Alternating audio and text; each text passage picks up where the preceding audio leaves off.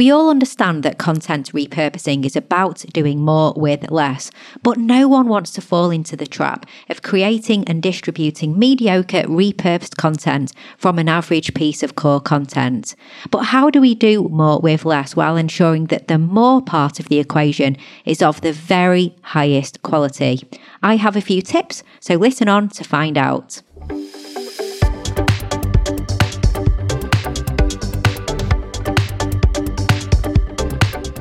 You're listening to the Content 10x podcast, where it's all about content repurposing. I'm Amy Woods, and I'm here to help you maximize your content and find smart ways to get your message in front of more of the right people, whilst also saving time. Let's get started.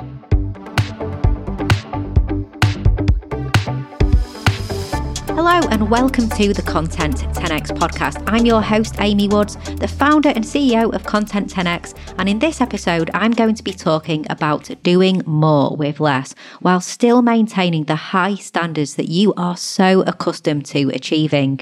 Now, repurposing is all about doing more with less. But the truth is, if the original content is not of the highest quality, then the repurposed content will just follow on in that same trend. So, as I like to say, you've probably heard me say this many, many times with great content comes great content repurposing, or rather, maybe this should be worded with great content comes great repurposed content. That perhaps makes a bit more sense. So, the higher the quality of the original content, the higher the quality of the repurposed content. So, in this episode, I'm going to cover the mistakes people often make when it comes to content creation, how this can impact their repurposing efforts, and my recommendations for doing more with less.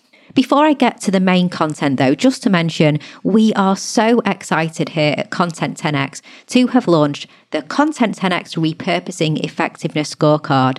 If you want to find out how your content repurposing strategy and efforts compare to others and get tailored tips and advice on how to improve, then look no further than our scorecard. It's free, it's 21 quickfire questions, and it only takes about three minutes to complete. So just head to content10x.com forward slash scorecard and see how you get on. Now, as I was saying, with the higher the quality of the original content, the higher the quality of the repurposed content. Now, a mistake people often make is they try to do it all. And of course, we've all been there, we've all made that mistake. You understand repurposing is important and you know that you want to do it and you really need to do it. But there are only so many hours in the day or week for content creation and repurposing. Of course, that's if you're not working with a content repurposing agency like us at Content 10x, where we do all of the repurposing for you. So, assuming you aren't working with an agency, are you trying to do too much? If you're sticking to a weekly rhythm, so let's say, for example, every week you are creating a new video or blog post and repurposing it into lots of different pieces of content. Firstly, it's good to be consistent. So, this in itself is really good. And it's also great to repurpose. So, on the face of it, this is all best practice. But with only so many hours in the week to work on content, when you factor in the repurposing on top of creating the core longer form content to repurpose, it ends up meaning you perhaps don't get as long on that core content as you need or want. So you have good enough content, decent content, not amazing, but it'll do. Let's say maybe you spent four hours on it could have done with eight hours for it to be amazing, but you only have eight hours in total on content and you spend the other four hours on the repurposing work. So you're creating some social media content and graphics and other repurposed content in that other four hours. Now, I would argue that maybe you should be making this every two weeks, so the video or blog post every two weeks instead of every week.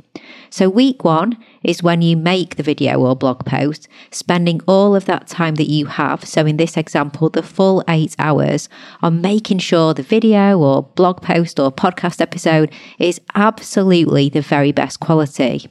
And then the next week, you spend the same amount of hours just on the repurposing of that awesome piece of content that you made the week before. So, eight hours on creating the core content, eight hours on repurposing over two weeks.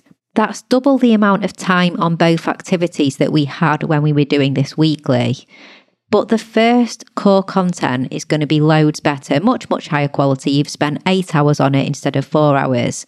And then when you get your repurposing hands on it, you're creating more repurposed content. And it's also higher quality because higher quality repurposed content naturally comes from higher quality core content to begin with. Perhaps you could go a step further actually and make it monthly. So instead of writing 52 blog posts a year that you repurpose, you create 12 excellently researched and written cornerstone blog posts a year and you repurpose them into lots of high quality content. The challenge ultimately is to think about how you can do more with less. And as I mentioned, this can mean creating less core, longer form content in the beginning, but ensuring it's of a very high quality, therefore ensuring the repurposed content is of a very high quality too. A great analogy of this that really works for me is when you are in a food court of a shopping mall and there's a stall with someone handing out samples of a new product or dish or recipe to passers by. So they've cooked something big up and then they've broken it down into little customer samples for people to taste. Now, if what they are handing out is average, all that's going to happen is more people are going to know that that food is average. That's it. You don't want that to happen with your content. You don't want to create average content and repurpose it into more average content. Instead, you want excellent core content, which is the foundation for your excellent repurposed content. Sometimes all we need to do to achieve this is have a more with less mindset. A real life example of doing more with less cropped up in my interview with Daniel Priestley a few episodes ago. It was a really, really great episode, by the way, about how to scale your business with content. You can find it at content10x.com forward slash 249. So I'll share the example here. It might be for the slightly older listeners, it's a bit dated, but during my interview with Daniel, he referenced the fact that there were only ever 12 episodes of the UK comedy Fawlty Towers, which was first broadcast in 1975, as I mentioned a while ago, way before I was born. But I am more than familiar with the show and all the skits from it. People probably think there were loads more episodes because they've seen it so many times. It's been referenced so often, shown in so many countries over the years, but there were only ever 12 episodes, so they really did do more with less. Another example could be the Wild West, so that period of American history called the Wild West. Now, did you know that it was officially only from 1865 to 1895?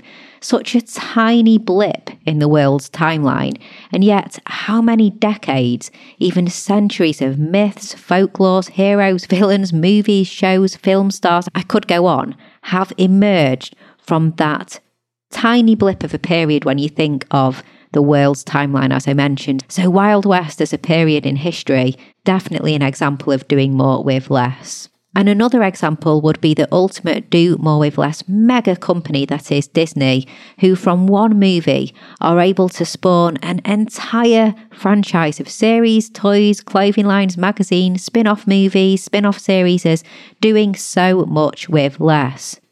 So, if you've ever felt overwhelmed by the amount of content you are creating and repurposing in a short amount of time, then why not start at the beginning of the process when you are thinking about creating content? So, firstly, instead, look at what you already have. Could you do more with that? So, challenge yourself to look at what you have first.